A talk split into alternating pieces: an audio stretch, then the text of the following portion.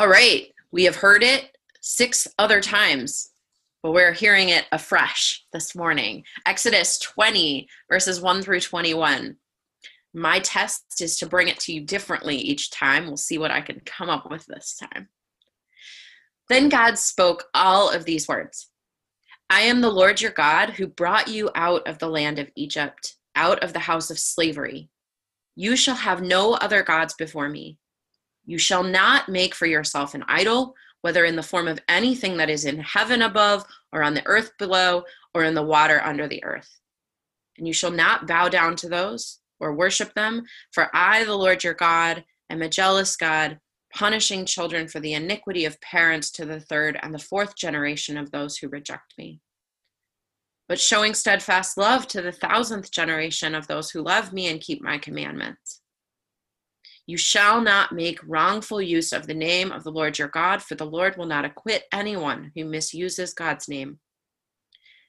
Remember the Sabbath day and keep it holy. Six days you shall labor and do all of your work. But the seventh day is a Sabbath to the Lord your God, and you shall not do any work. You or your son or your daughter, your male or your female slave, your livestock, or the alien resident in your towns.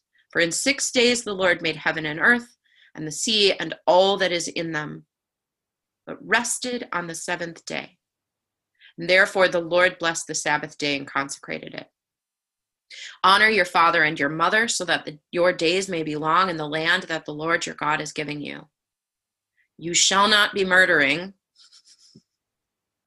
You shall not commit adultery. You shall not steal. You shall not bear false witness against your neighbor. You shall not covet your neighbor's house or your neighbor's wife or male or female slave or ox or donkey or anything that belongs to your neighbor. And when all the people witnessed the thunder and lightning, the sound of the trumpet, and the mountain smoking, they were afraid and trembled and stood at a distance and said to Moses, You speak to us, for we will listen but do not let God speak to us because we will die. And Moses said to the people, Do not be afraid, for God has come only to test you and to put the fear of God upon you so that you don't sin. And the people stood at a distance while Moses drew near to the thick darkness where God was. Hmm. And we are in the Ten Commandments and in the heart of them where we have the shall nots we shall not commit adultery today. And to correspond with that, we're in Matthew, Matthew 5 specifically, where Jesus has this set of you have heards, but I say to you. And we have one this morning from Matthew 5, verses 27 through 30, where we read, You have heard it was said, You shall not commit adultery. But I say to you that everyone who looks at a woman with lust has already committed adultery with her in his heart. If your right eye causes you to sin, tear it out and throw it away. It is better for you to lose one of your members than for your whole body to be thrown into hell. And if your right hand causes you to sin, cut it off and throw it away. It is better for you to lose one of your members than for your whole body to go into hell. Hear what the Spirit is saying through the scriptures. Thanks be to God. Right. Andy, have you ever preached on this scripture before in your career? Mm-mm, I have not. Neither have I. Um, so this will be interesting, yes? Yeah, for sure. I'm going to tell you right off the top that that last text, that Matthew text, yeah. is a little bit triggering for me. And the reason for that is I remember distinctly being a um, pubescent evangelical teenager and hearing that passage from Matthew read in church or at youth group or wherever, and feeling a deep sense of shame and guilt and fear in reading it because if he, it says everyone who looks at a woman who looks at a woman with lust has already committed adultery and starts talking about popping things out and chopping things off and the whole bit and I remember thinking, I I think I commit adultery in my heart like 500 times a day. I just I I, I can't help it. and I felt all of this repression and shame around what turns out at that particular point in life and in human development is pretty natural. And so I, in reading this, I'm mindful of the, the ways that uh, quote unquote Christian sexual ethic has been used to manipulate and control and to shame people for generations. And I don't think that this is at all what Jesus is getting at. I think that there's something more to what he's saying. Yes, absolutely, the commandment is clear don't commit adultery. And there is a definition of adultery around fidelity in marriage, in sexual relationships. Absolutely, there's something to that, but there's more to it. And there's, I think Jesus is actually uh, inviting us to think bigger and to is actually doing a lot of undoing around this ethic, right? When it comes to adultery. And you did some work uh, in Hosea this week that, that kind of leads into a bigger, broader sense of, of what adultery is. Yeah. Because the first question that I've been asking myself in all of these commandments conversations, all of these 10 matters conversations is why is this one on the list? Mm-hmm. What does this one offer that the other ones don't offer? How did it get here and stay here? And um and really why do we care right? Like some of them why do we care?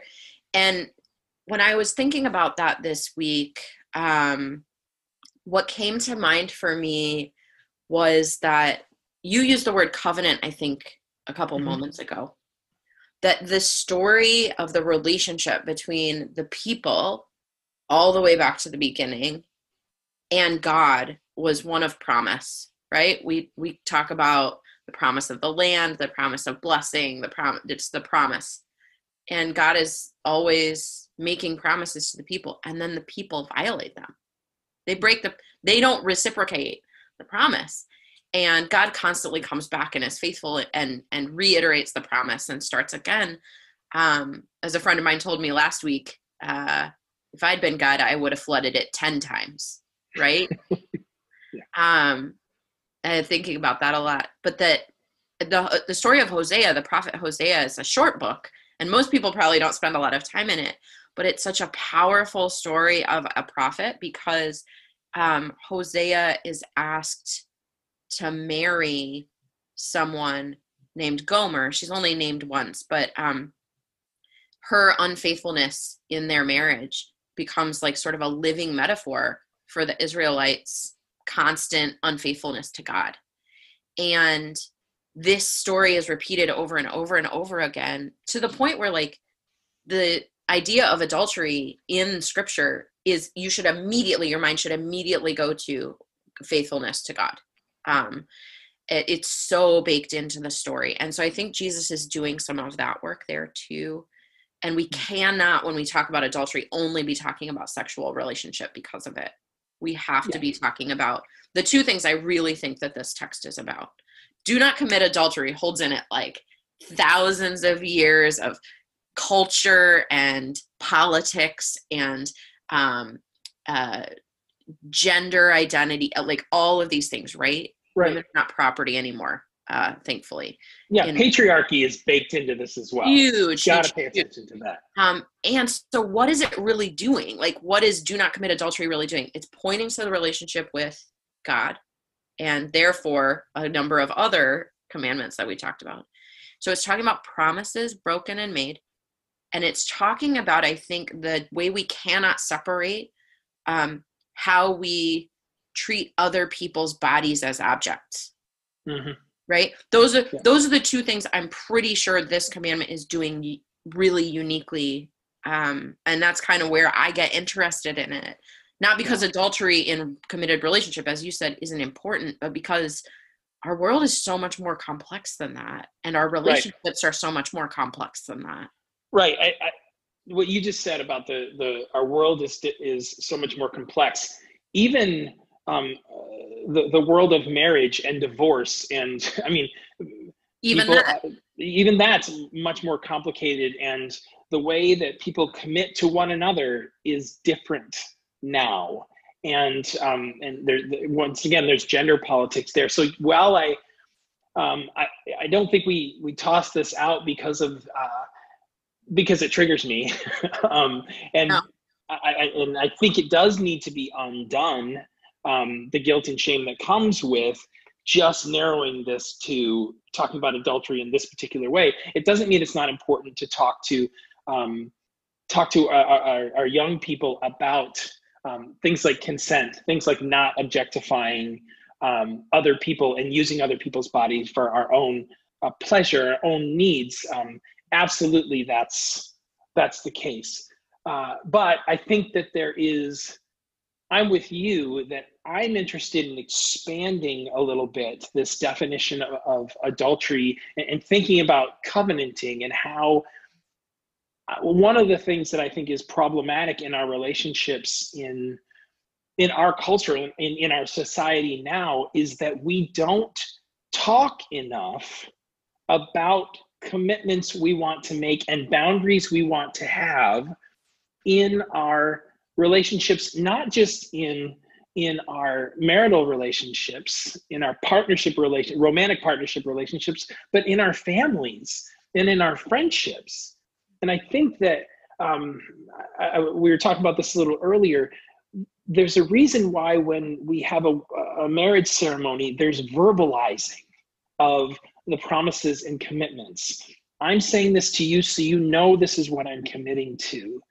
And I, I'm hearing you say these commitments to me. And then we know that in order to maintain a sense of fidelity, we're going to live and work in our relationship within these boundaries. Yes. And we're going to covenant to these things. And sometimes that happens now um, in uh, in our meeting spaces where group in group dynamics there will be a group covenant that's made. And I, I i'm wondering if we we don't have a need to expand um, our covenanting in relationships and just to talk to one another and communicate um, commitments and promises. Because when we don't we can experience a violation of those things, infidelity, if you will, an adultery of sorts, because we haven't we haven't communicated the expectations and the needs and the boundaries and all of those things in relationship. Does that make sense? Absolutely. And I, I think it's so important to say what you're saying because we do not any longer live in the centuries that Jesus lived in or that the people of Exodus lived in, um, in which the expectation was that you are in a heterosexual marriage. And this would have been the reality for nearly all of us. Now we have people who never choose to marry and or who have no desire to be in uh, single monogamous relationships or who have friendships surrounded by friendships where the idea of faithfulness to those friendships is really important and so we have just a much more complex world um, knowing too that um, we know i mean the we looked this up earlier and issue of marriage divorce journal stated recently 70% of all americans engage in some sort of affair sometime in their marital life. I mean we know this impacts marriages. And when we expand it as you're saying to other relationships i think we're being much more faithful to the gospel text where jesus is saying please look at the places where you are not careful with what's in your heart and in the heart of another person Mm. And that means that your relationship has some violation in it. Yeah. Be careful about when people don't know what you're feeling about them, what you're desiring in them, what you're craving about them, because craving and desire can be quite they're like fire, right? They can be good, they can be damaging. But like mm-hmm. when you give this oxygen, as you're saying, and have the conversation so everyone's clear on the boundaries, everyone's clear on the expectations, everyone's clear that promises have been made and outcomes are expected, then we begin to get into a healthier space where we're all observing this commandment. You said to me earlier, nobody escapes big number seven. And I really think that is true because those of us who, you know, when we haven't been married or when we haven't been seeking relationship could just write this one off and be like, oh, I'm not in danger of adultery. I'm not in Yeah. danger of that. No problem. No, what you're saying is we all have to be attentive to how we're treating our relationships, not just um, in our hearts, but also between our bodies. Yeah, yeah, and, and attentive, and then um, and then communicate about Yeah, that. Right. There's right? two And parts. that's that's you you can have all kinds of intention but if you're not speaking it aloud and, and talking to it's it's I, we were talking earlier about this as well that it's something that um, i think unfortunately far too often men are guilty of that we don't talk. And, and I, I don't want to just make it one gender but i know i'll speak for myself that in speaking to and, and talking with um, my male friends um, it's it, it takes a while sometimes for us to sometimes it takes a, a- a violation of sorts. It, it takes a, um, an infidelity that somebody's not clear on to be able to go wait a minute this is this is what i thought our friendship was. This is the kind of friendship i thought we had. And uh, you did this thing or you said this thing and I'm- i'm really hurt. And um, and that gets you into talking finally about the nature of the friendship so there can be there aren't unspoken expectations and assumptions that are made. I i, I think about um, when you and i first started to uh, to be in ministry together and how we were very intentional in having a conversation about our relationship um, as uh, co-ministers in the church and then to have that communication with our spouses and to bring our spouses in and to to you can't over talk about relationships i don't think. Right. i think the more that there is communication the better off that we're going to be. And i think that that happen, that's true with family. It's true with um, with absolutely in marital relationships but in, in friendships as well i think it's it's just incredibly important to be um, directly communicating uh, around all of those things. And ultimately, I think that's what uh, the good news may be about this. I think Jesus is inviting us to communicate, to talk about these things, to not make assumptions so that we can have um, good covenant relationships. If we set good boundaries, if we if we make clear expectations in relationships, then it, if we make clear the rules of the game, then we can just play the game. in every relationship. A- absolutely. And I find really good news in that. There's an additional piece for me that we know that covenants change. We have evidence of that. And so if once there's a covenant made and understood, there's good news for me, liberation if you will, in knowing that it can be adapted to the days that we are in.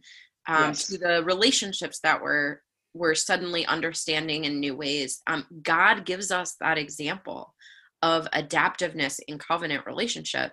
And I think like what's the freedom here because this is the God of freedom. We've started every single sermon with reminding people of that first set of verses in Exodus 20. I I was the God that brought you out of slavery. And so for me the question is like how does do not commit adultery bring me out of slavery or keep me out of slavery? Mhm. And I think that the kind of communication, the kind of covenant relationships of all kinds that you're talking about allow me to live more playfully, more delighted, more freely because I can be myself more authentically. Um, I understand how the world around me works. I'm not confused by what people want of me or need of me. And so there's a lot there's a lot of freedom inside that boundary which is a really interesting thing to recognize that it's um it's not a you know 40 foot high concrete wall. It's something that we can like understand together and build together to under like to have, have room to play to have a safe a safe place to play and and be with each other as friends and family and uh partners and all of those things Yeah, and one additional piece um, that uh, I think is truly good news is um, when, when and this is where uh, Hosea um, is really helpful um, because ultimately God um, renames all of these the, the offspring right of of this um, promiscuous relationship uh, and and reclaims um, those offspring much like god always reclaims israel always. And god always reclaims us. And we can reclaim one another. There when we violate these things and we will and we do we break covenants we break promises relationships are messy. That happens and sometimes it's deeply wounding when it happens. But we are never beyond the hope of healing and restoration and reclaiming. And this is where again there's an undoing i think that needs to happen in the church especially because you mentioned this that uh, when we were talking before that this one this adultery you shall not commit adultery this seems to be the big one that we like the biggest sin of the church. This is your shame. I mentioned that novels have been written about having a scarlet letter on your chest that shows your shame. And that's not what the gospels point to and it's not what jesus points to. When he's you know uh, when he's speaking to the so-called women caught in adultery he sends her forth and, and says yeah don't do this again but he does not say you carry this now forever. He says no nobody's here to judge you. I don't judge you either. So be be free from that and go and be restored and and try not to have that broken relationship again, whatever that is. Um, do that work, but you don't have to hold this and carry this uh, forever. forever. Yeah. I think there is so much good news in that because I, I agree. I, of all the 10 commandments, this is the one that I have seen people hold the tightest, the deepest, that has festered for them the most. Um, people are more likely to confess killing someone than that there is adultery in their relationship. And I just find that incredibly heart wrenching uh, because, as you said, Jesus specifically holds this commandment up and says, This is forgiven. Mm-hmm. You are forgiven. Um, and he does that on purpose, I think. I'm pretty sure he he knew that this one was killing people, um, mm-hmm. both literally and figuratively, and um, and and needed that word to be in the world. And so I'm grateful for that his specificity on this. I have some problems with his specificity on some other things, but on this one, good job, Jesus.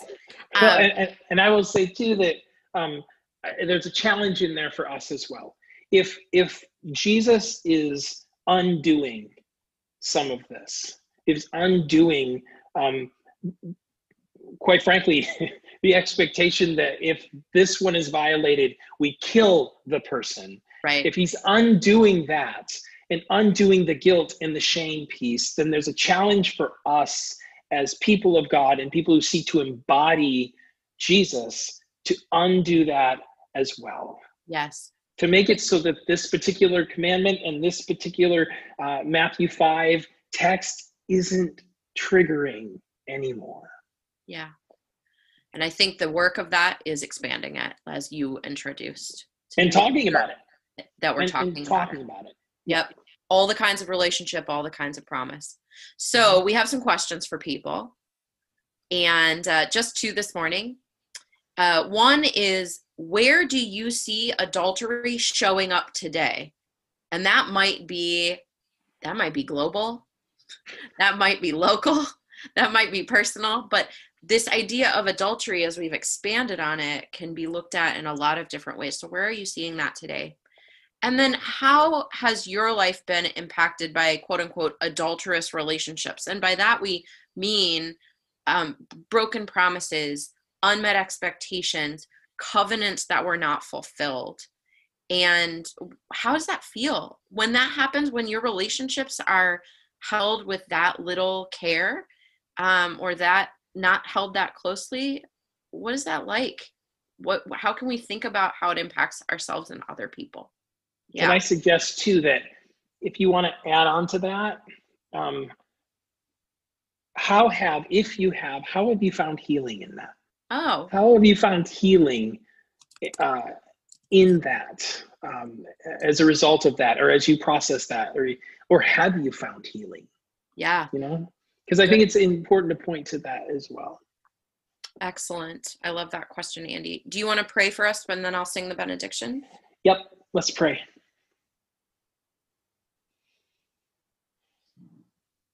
God, we thank you for your word, for your instruction, for your guidance, and for the freedom that that brings. God, we pray that you, you would forgive us for breaking covenant with one another and with you. And we thank you that we can trust in that forgiveness, in your grace, in your mercy, in your love, in your desire to always be near us, to be with us, to claim us as yours.